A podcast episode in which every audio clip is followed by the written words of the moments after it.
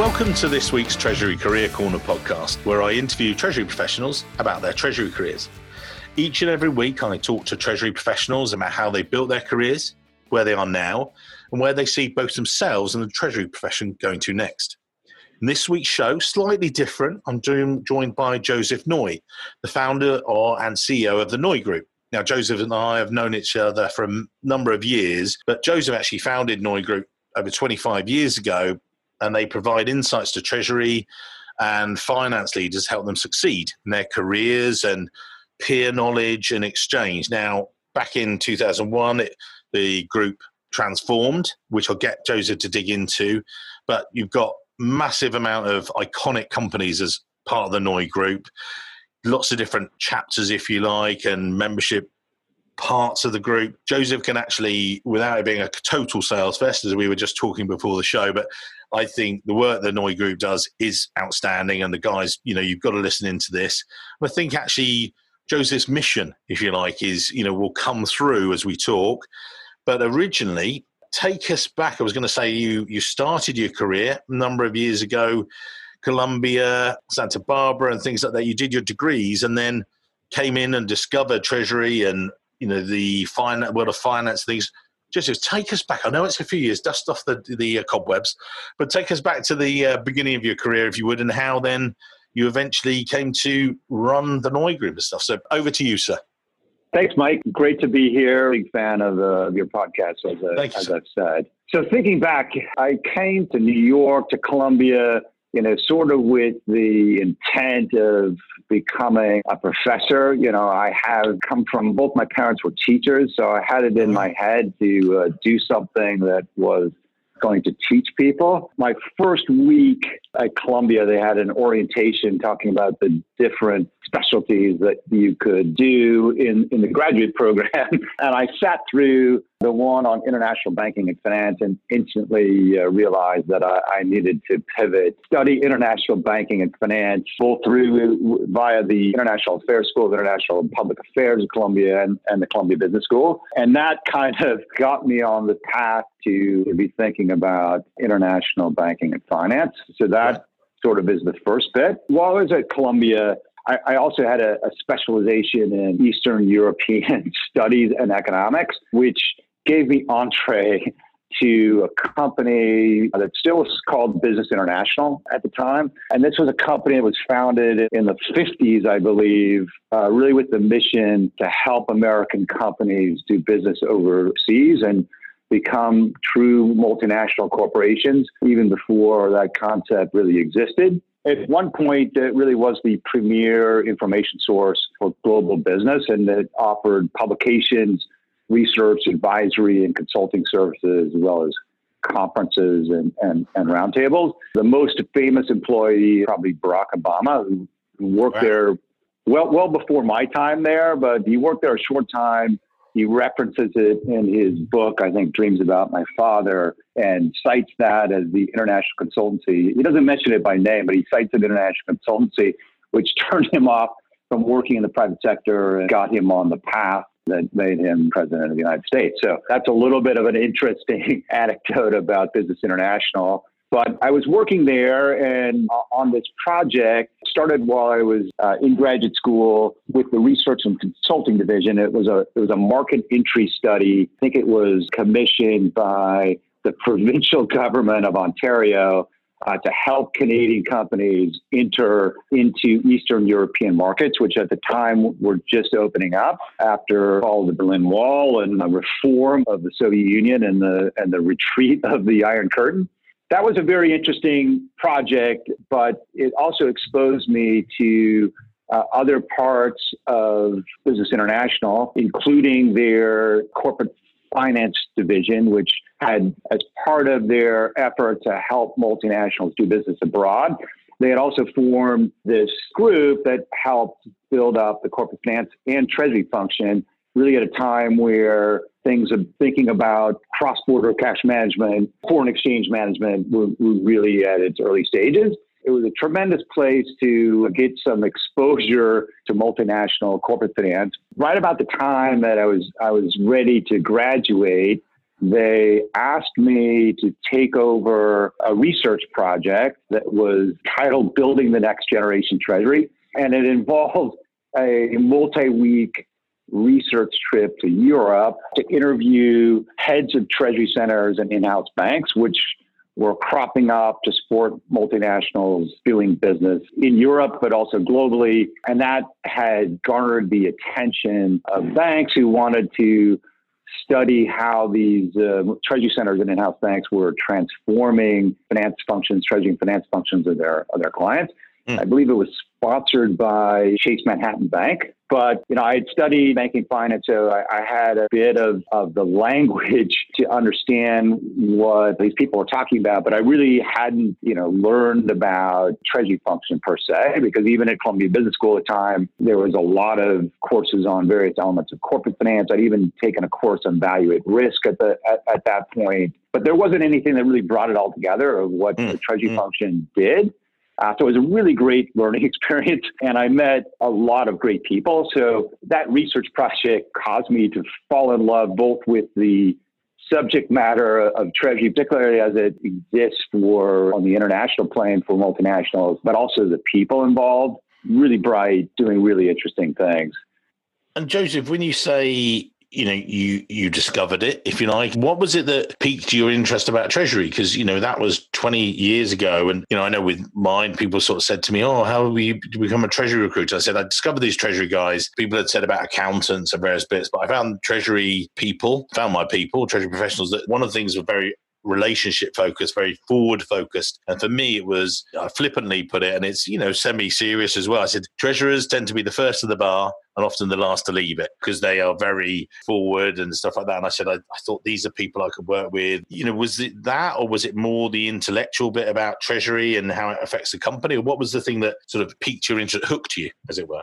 Well, I, I, think it was both. I, I, mean, I think there's a lot of intellectual interest just from a pure finance practice standpoint that treasurers do. You know, they're really on the cutting edge of a, of a lot of finance practices. You know, just listening to what they were doing and the practical application of it to support businesses I think was really intriguing. As you point out, they're also you know really great people, fun to, to hang around with. So that obviously helps. So much of, of what I do now is a people business. If, if the people weren't really great, it would be hard to do, uh, do what I do today.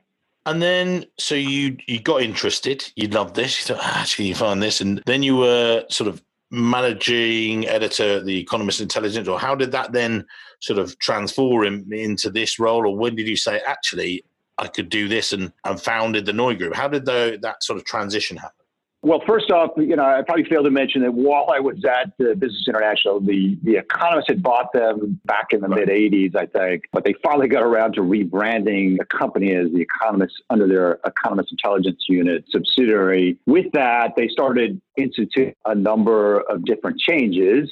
As part of those changes, they asked me to take on some of the publication side of the business. So that it's kind of how I transitioned from the research side of things to publication side of it and became managing editor of their what used to be called the Business International Money Report, which kind of the one of the first newsletters in the international treasury field. They renamed it Finance and Treasury right around the time that I, I took it over.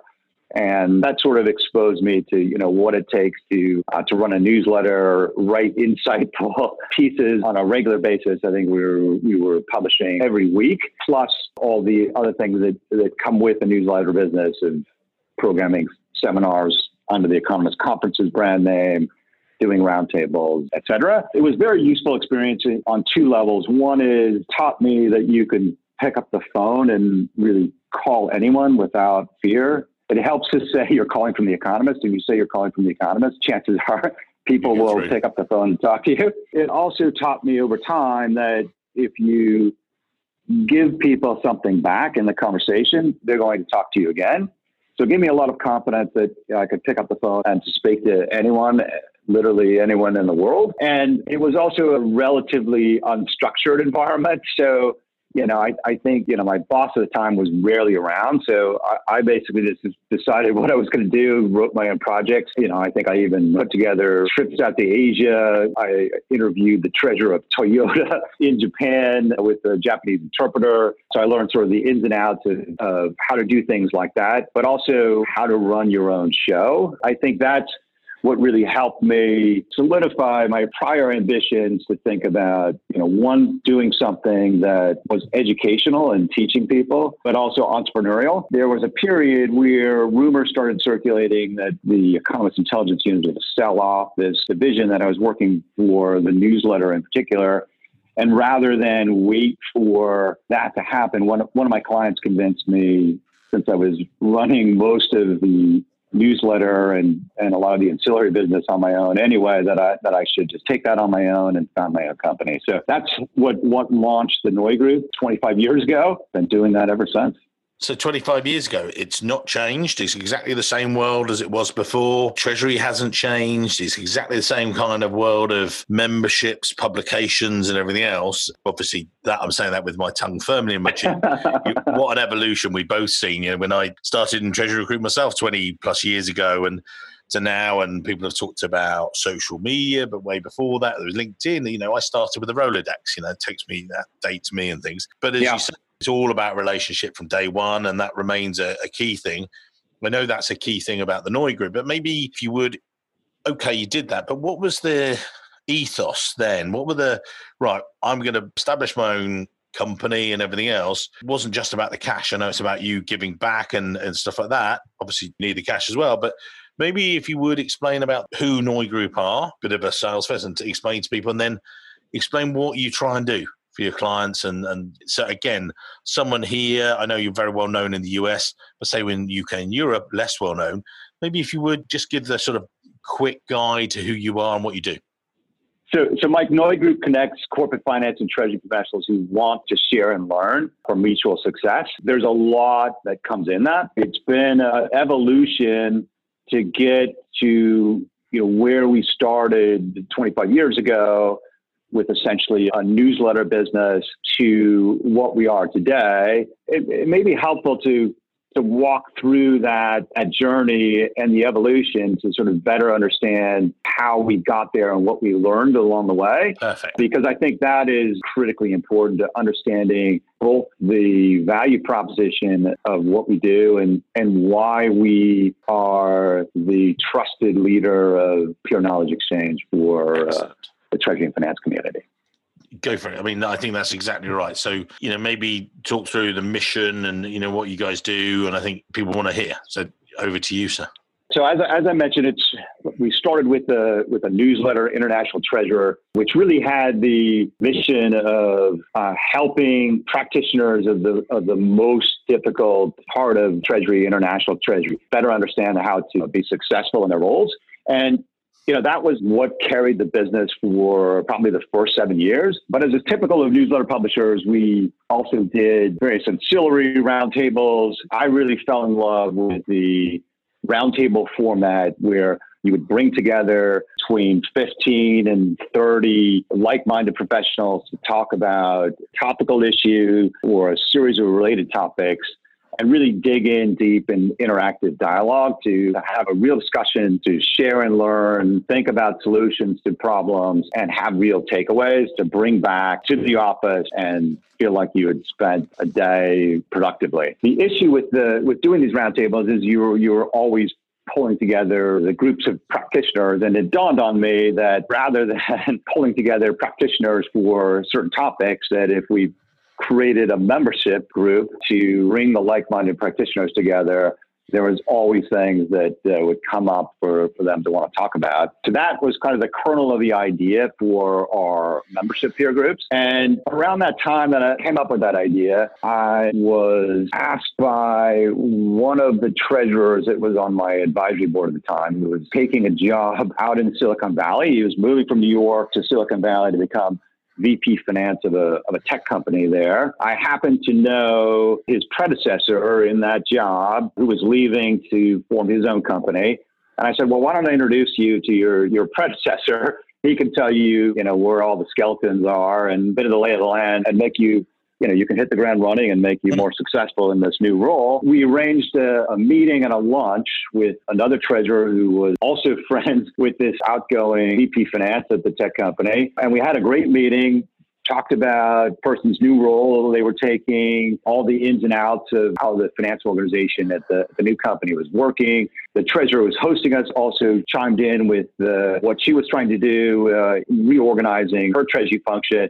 And it was just a really great conversation between the three of us over over lunch. At the end of the lunch, treasurer that hosted us said, "You know, this was really great. I've been thinking about bringing together treasurer, treasurers of other tech companies in Silicon Valley and elsewhere to have these sorts of frank conversations. And I shared with her my idea of putting together these membership groups. And we decided we would collaborate on doing a meeting together. And we did that in end of October uh, in 2001 with a group that we dubbed the Tech 20 Treasurers Peer Group. And it was a huge success. We had a great day and a half, two day meeting. And in Napa Valley. And that really served as the, as the template for launching a network of peer groups for treasurers in different sectors on a cross industry basis. And very importantly, for most of their key direct reports, hmm. which creates a great synergy for us to develop and create a forum for knowledge exchange, both for the leaders of the treasury function, the treasurers, all of their direct reports, and increasingly now, because of all the value that we've created for the Treasury Department, other departments in the, in the finance function have, have heard about it, which gives us the opportunity to move into adjacent roles in the finance function. Plus, you know, one of the most gratifying things is that a lot of our members have grown in their careers in large part due to uh, what they've learned in their, their NeuGroup peer groups have advanced in, into bigger roles. And so we have, we've seen a great number of our, our members advance from being managers or directors of foreign exchange or cash management, become treasurers of their, of their companies, move to other companies, and even increasingly move up to CFO role. So we have tremendous alumni network as well. And that's one of the most gratifying things about this is seeing people advance and reach their full potential. And with those groups, Joseph, and forgive me for asking, I, I, know this, but somebody listening today might say, well, hang on, you're a big treasurer, you know, one of the top global treasurers why you know maybe it's all right if you're at that level or maybe you're a sort of a tier below that and you're in one of the groups. It might be as we call it chatham house rules where you can't share outside of the group and you respect privacy and things like that. But do people really bare their souls? Do they really share their hardships and things like that? Or you know how does that work? You know how do they feel safe? It's important obviously to make people feel safe and create a, a trusted environment. Hmm. and so you know, one way to look at what we do is sort of a, a curator of connections and trusted connections. Mm-hmm. So that if we bring people together in a room, they're all people that we we've talked to, gained an understanding of what it is that they're working on and struggling with. Um, obviously, we do have, as you pointed out, the equivalent of Chatham House rules that you know, what's said in the room stays in the room. But, you know, we're also trying to bring bring people together with the idea that they're sharing and learning for mutual success. With that ethos, everyone feels like they're going to get something back from what they give. There's a very interesting book called Give and Take that was written by Adam Grant, who is a professor at the at the Wharton School at the University of Pennsylvania.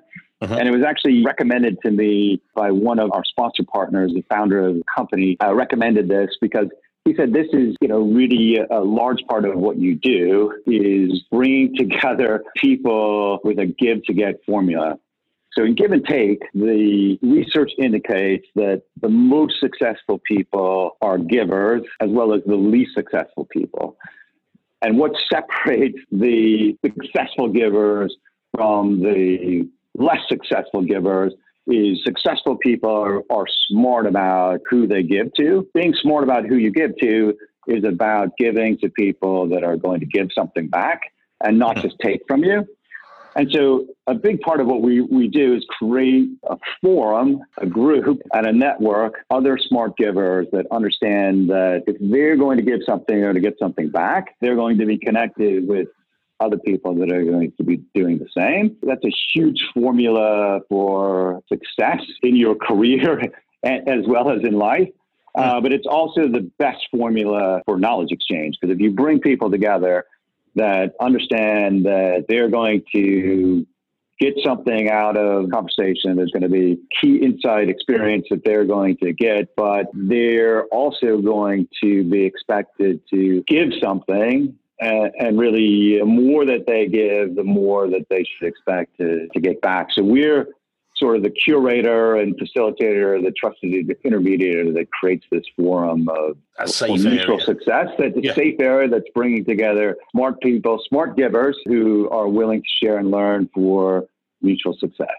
And we'll include the the link to actually that book because it sounds sounds great. I, I, actually very early on in my career read, read the Stephen Covey book about you know seven habits of success and everything else, and it sounds very relatable to to that. And the way that I've seen is sometimes the sort of I think he called it the emotional bank account or the the sort of trust bank account, and where you're sort of it's just like making deposits to you know sort of and then you're going to get back if you do it you know in a planned way. But the more that you put in the more you get and you know you don't want to be overdrawn and always as you said if you're always taking there's never an investment there. But it sounds like it's it, it, it's similar in your you know in, in in that group function that if you do pay it in you know in terms of a you know physical way, you know, cash and things like that. You know, it's but it's more you know a difference in that. And you, you say we talk about this as a sort of a forum, a, a membership group. Where, where, do you see the value of that? You know, in there's lots of stuff. You know, we've got the LinkedIn stuff and all that stuff, but more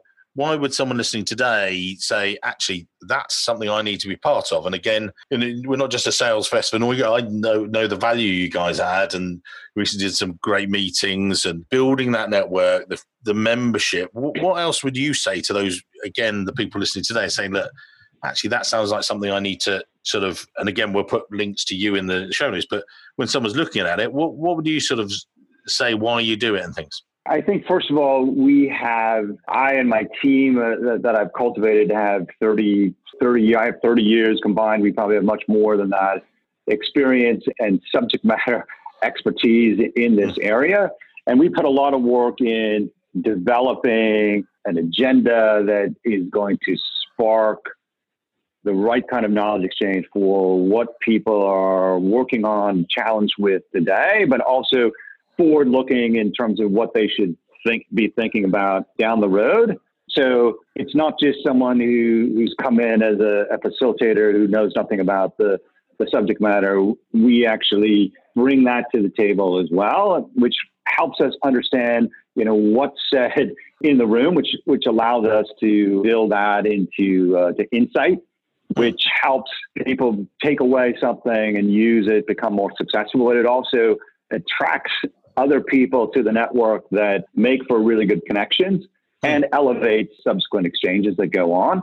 So part of you know the cadence of our meetings and increasingly the connections that we make with members and, and otherwise in between the meeting is all about trying to create this virtual circle of building connections, facilitating exchanges and sharing and learning is another way to, to, to think about knowledge exchange to drive insight and to drive mutual success. You know, again, harkening back to this smart giving model, you know, we do that primarily through the face to face meetings and our twice annual meetings.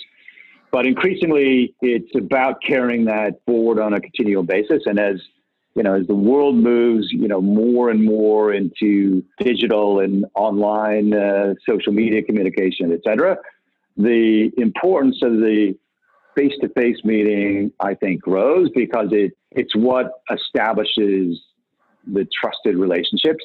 Mm. So that, you know, unlike just going out on LinkedIn and to your connections on LinkedIn, you actually have met these people, had an intimate conversation with them, know what they're what makes them tick, what they're working on, what they're struggling with and what they know. So you can get much more value out of an exchange with a network like that than you than you can with more informal connections or you know even if you're part of an association that you know has a much broader mandate and, and audience. And with the the meetings themselves, do you you might group I know that you group some sort of not just the same industry, but sometimes the same size of company so that they have similar-ish issues. You know, so an SME type smaller organization obviously has very different issues to a global multinational and, and different sizes of multinational. I know that you split it that way, but with the meetings themselves, do you have themes that come through it, or what sort of when you're adding that value, do people say, "Oh, I need to be to that one because it's about you know the latest IT technology"? You know, going about all the time. I did a podcast today with someone about it, but or is it you know what's the sort of the structure of those? What's the how do you work it out?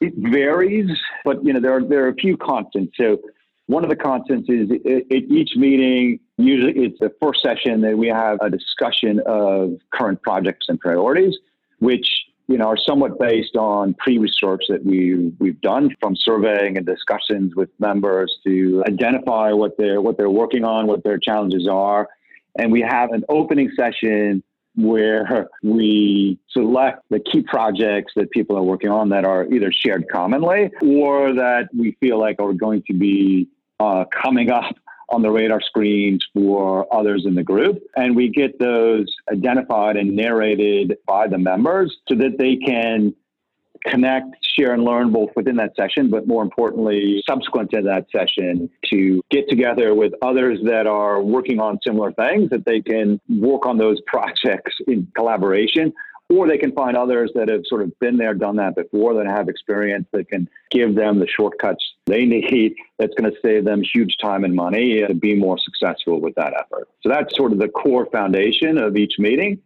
Then we may take a theme or or a number of issues that are top of mind hmm. uh, and drill into those in the remainder of the sessions. One of the you know, more interesting thematic meetings we did recently. In our last meeting cycle, we did a meeting that was completely dedicated, almost completely dedicated to developing finance talent for the future.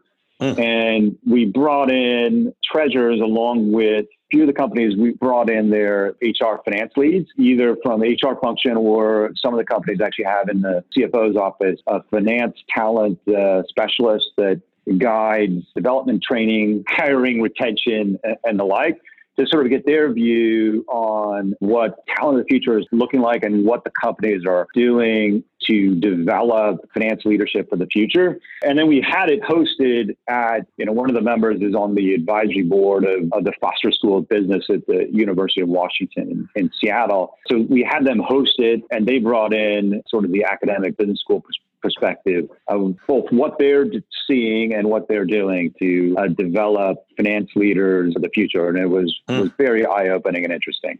What was most interesting about that? Well, you know, when you're looking to the future, I think you know we as a you know, obviously we host it We're the treasury recruitment company, so we you know, and again we're going to do more with you guys, you know, in 2020. But what was the thing that sort of jumped out with you, or did you think, wow, this is this is what the guys listening today need to be thinking about, or were there particular areas, or was it just an overall, wow, this is great? You can kind of break it up into the validation of sort of the obvious things that, that we're hearing about that you need people in the finance function that are, are more digitally savvy, more comfortable with data, data analysis, increasingly using technology to automate treasury activities, be smarter about decisions taken mm. and taking out the sort of low value transaction work and shifting it toward higher value analytical work and increasingly working with the businesses to support them from a finance perspective. So that's one piece of it. But the bigger picture challenge, I think, for the future is if we start to roll forward, you know, it maybe is not five years out, but more like 10 years out, because the tendency is to overestimate the amount of change on a, on a five year horizon, but un- vastly underestimate it on a 10 year horizon. That, you know, some of the focus on technical skills, and this probably uh, applies to treasurers in particular and, and, and treasury departments in particular, are going to be made easier by technology enablement. Then you're going to have uh, AI, smart machines that you know, really have been taught through machine, machine learning and eventually sophisticated more uh, AI to understand a lot of the uh, technical aspects of, of treasury and other parts of the mm. finance function. But that's going to take away potentially the kind of silo effect and ivory tower that Treasury has, has tended to exist in, and also change the dynamic between, you know, having treasurers and treasury departments being seen as distinct from the rest of the finance function. It's going to further enable, you know, a trend that, that we see increasing, and that is the rotation through Treasury as part of a broader strategic finance leadership. Mm. So we're seeing, you know, at the treasury level, for example, we're seeing more and more of our members that are are coming into the treasury role. Maybe they had been in treasury earlier on in their career, but they're now the treasurer on a three-year rotation, call it, without having you know a lot of, of, technical treasury experience. So they're having to come up the curve quickly, and having a smart giver network can obviously help do that. And and NeuGroup is there to to help them as well. But what makes that possible now is having AT or a number of directors in the key technical treasury roles that know, really have a deep treasury knowledge rolling forward in the future, some of that is likely to be replaced by smart machines, if you will. And I think that if you're embarking or considering a career now in Treasury and Finance, that has to be a real scenario that, that you're looking at and thinking about skill sets you develop and hone over over the early part of your career so that you know when you get to that point that you're completely uh, disrupted and still have a have a quality job when it comes to that and i think there's two views of that there's you know the one extreme that you know, we're all going to be on permanent vacation earning an income off of what the tax on the on the robots earn, which I think is probably not likely to happen, or pursuing our, our passion projects and hobbies. But this is likely is going to be that you know we're going to be as humans freed up to do you know really the most interesting part of things that humans do interacting with other with other people. And you know the more mundane things that get in the way with that will kind of be taken over by machines. We, we did a session a month ago talking about this and you know someone characterized it as, as having a really smart digital assistant that is just there to do just about anything you can imagine, come back to you with the you know the report that you want, the mm. finance structure analysis you want, the how to how to go out and execute this bond deal in the in, in, in the right way, and then you just as as the treasurer or what have you would, would would sort of review that, put a human judgment layer on it to, to see you know does, does this really make sense and and send it off on its merry way which will change the nature of these roles dramatically. But also, you know, I think the the career paths of people in Treasury, and, and, and I think from a really positive standpoint, you know, it used to be we had discussions of with treasurers of do you want to be treasurer for life or do you have aspirations to go on and uh, and become CFO or uh, do other things in, in, in the finance function. And I think the tendency is going to skew more to that, you know, over the next five and especially 10 years pretty dramatically. Mm. And it's going to be really fun to watch and see that transition. That's kind of what keeps me getting up every morning, really excited about what we do is because we have a we have a front row seat at seeing these transformations in the treasury finance area happen and also be a part of the discussion and exchange to go through them together successfully. That's really exciting. I think it is. And I think I know that, well, sometimes I'm interrupting guests with questions, but I just love when Joseph and I talk because Joseph's saying a lot of the stuff that's in my head. I'm sitting here going, "Yeah, that's cool. Yeah, that's it. There's no need for me to interject and things." One thing I will say is we each and every week we try and keep this to sort of a half an hour, 40 minute show because that sort of looks like an average commute time for people. But before we wrap up today's show, because I, I think there's more room for Joseph and I to talk about more you know, because there were sort of two or three things I've written down here about, you know, what the value of having a membership network is and, you know, building a network and it's got bits about employability, which we, I did a workshop on last week in Luxembourg. And I know there's a massive crossover in what Joseph and his FaceTime with his members and, you know, mine with FaceTime with, you know, my clients and candidates now I don't think we've got enough time to cover that all on today's show. So what, what I'm going to do is I'm going to semi bring it to a head now about where Joseph sees Treasury. You just mentioned about there where we see it going with different things across it. But you know, if someone's looking back at your background, they say, "Do you know what? I want to be like that." But what I would say is, we'll get Joseph back on for some special shows. You know, we've talked to him in the past about treasury technology. We've talked about maybe employability. We've got things. I I think you've still got lots to contribute, and we'll, we'll get onto that. But Joseph, I mean, looking back at you and you know the the the future, and you know if someone again wants to be like you, what sort of advice would you give to people? Would you say? you know, so, some of it is universal, and that is, I think, a lot of what I've done, which you know has been a, a knowledge-seeking journey. A lot of this, mm. you know, going back to my original research project that got me into the Treasury field uh, with the Economist Intelligence Unit, was really all about having intellectual curiosity for different subject matter, being open to to that, but also being willing to think outside the box and look at it from an intellectual or a symbolic standpoint. I'm a big fan of, I think it's Peter Drucker's concept of the symbolic analyst, where you go through life really looking at the symbolism thing of things in abstract terms because it helps you to understand them better and I think that's going to be a great skill for any job going forward and, and increasingly for the finance roles as some of the technical bits get taken over by smart machines. That's one element of it. You know, I think the other advice that I would give and, and is really driven to a large extent what I've done is that to be successful and to reach your full potential, which, you know, is really kind of a personal driver of mine is, is I really like to see people advance and reach their potential because everyone has some sort of special skill or superpower, but they also have some sort of kryptonite that gets in the way. Mm. And it can really help you to hone your superpowers and manage your, your kryptonite by by sharing and learning with others. And I think, you know, we talked about this before. I, I, think that comes across in the other podcasts that you've done. The issue is, is that, you know, everyone's got a, a day job, so to speak, and mm. building out a network identifying other smart givers and having a curated peer group or broader network is not something that everyone has time for or other some people may not be great at that. So there is an opportunity just to understand that there are organizations like NeuGroup there, there are other ways to do it as well. But you know hmm. leverage those on a on an outsourcing basis because that is another skill I think for the digital future that is going to be very important is that you don't really have to know know everything. You know, there's the old adage: it's not what you know, but who you know.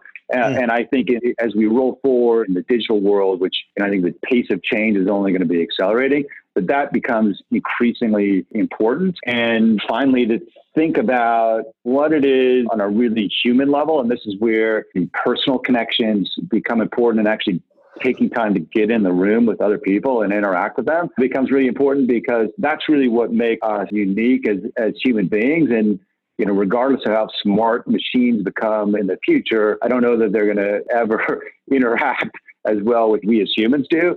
And so coming up with how that works, and this really applies universally to, to every field, but I think is is critically important in the treasury and finance field because people in finance tend to you know, like the numbers, structure, and outcomes. And I think that's going to remain important. But the flip side of that, logic and numbers and quantitative analysis or something machines are going to get really, really good at. And it's going to be hard in the long term to compete with that. So thinking about how to develop both the translation and storytelling skills to make sense to other humans of, of what the machines are, are, are telling us we should do and make sure that it works on a human level is infinitely important. And so I would just encourage everyone as they as they um, whether they're embarking on their career or finishing up their career to embrace that and, and get excited about it. Because even if you're at the end of the end of your career, you've got a lot of knowledge and experience to relate back to what is coming. And, and I think it's you've probably seen this as well. We're we're kind of at an inflection point, I think, where you know, there's there's a lot of treasurers. You can probably say this of, of all the financial leadership, even at the CFO level, that is about to turn over to a much younger generation that's closer to being digitally native. So the pace of change, just with that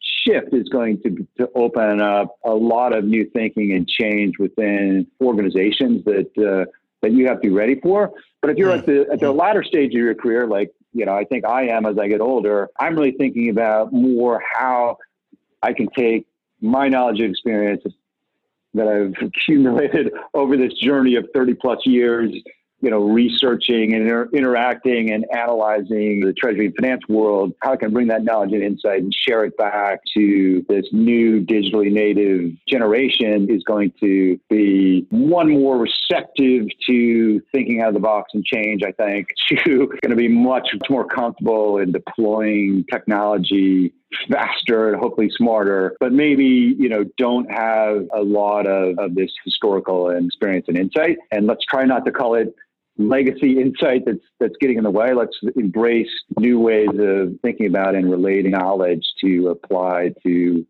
this rapidly changing world. And, and my final comment would be all the change that's going on, it's almost impossible for any individual to keep up with. So having a, a, group of people that you trust to touch base with periodically, whether it's in a formal membership peer group like NeuGroup or even informally, is the value in that is is just huge because it's really the only way that you, you can keep up and just you know validate that you're not alone in being overwhelmed. Yeah, it's uh, brilliant. I mean, I, I, just think that exactly what you, that's exactly what you guys with, within your group. That's what you provide for people. And I think people will will put connections to the NeuGroup in in the show notes and things. I just think we'll have a, a nice summary of what Joseph said there. I think at the end of the day, he's a great person to have in your network. The work that you guys do really helps and supports the Treasury. You know, Treasury it's different. When some weeks I talk to Treasury professionals about their careers, I think what you and I sort of different angles, but onto the same people, and we sort of provide that triangle, if you like. If you're the peer bit, we're, we're doing the sort of coaching with their careers and everything else. I think there's so much crossover. I just yeah, just just love it. No, so it just remains if you think it's good to have uh, Joseph in your network, feel free to connect to him. Then he, you know, and you want to know more about the NeuGroup, you can connect there. We'll get Joseph on the show again you know, because we talk, you know, and I, I, sit here and listen because I'm interested in what Joseph has to say. So I think you guys will enjoy that as well. All that remains to me to say, actually, by the time this comes out, it'll be uh, probably 2020, but all the best for the next next year and as we go move on through 2020 and success for you guys. Joseph, thanks for your time today and look forward to seeing you uh, later on in the year. Thanks for your time. No, thanks, Mike. It's been a it's been a pleasure. Happy holidays to you. Come good into the new year. It's going to be a really interesting one. There's never there's never a lack of interesting things to talk about in treasury finance world, but I have this feeling that the next three to five years and starting next year, interesting things to talk about, and the pace of change is going to. Uh, accelerate rapidly. So hopefully we uh, we can continue the the exchange. You know, I wish you well with uh, all, all all you're doing. Thank you very much, sir. Look forward to seeing you. Thanks very much for your time.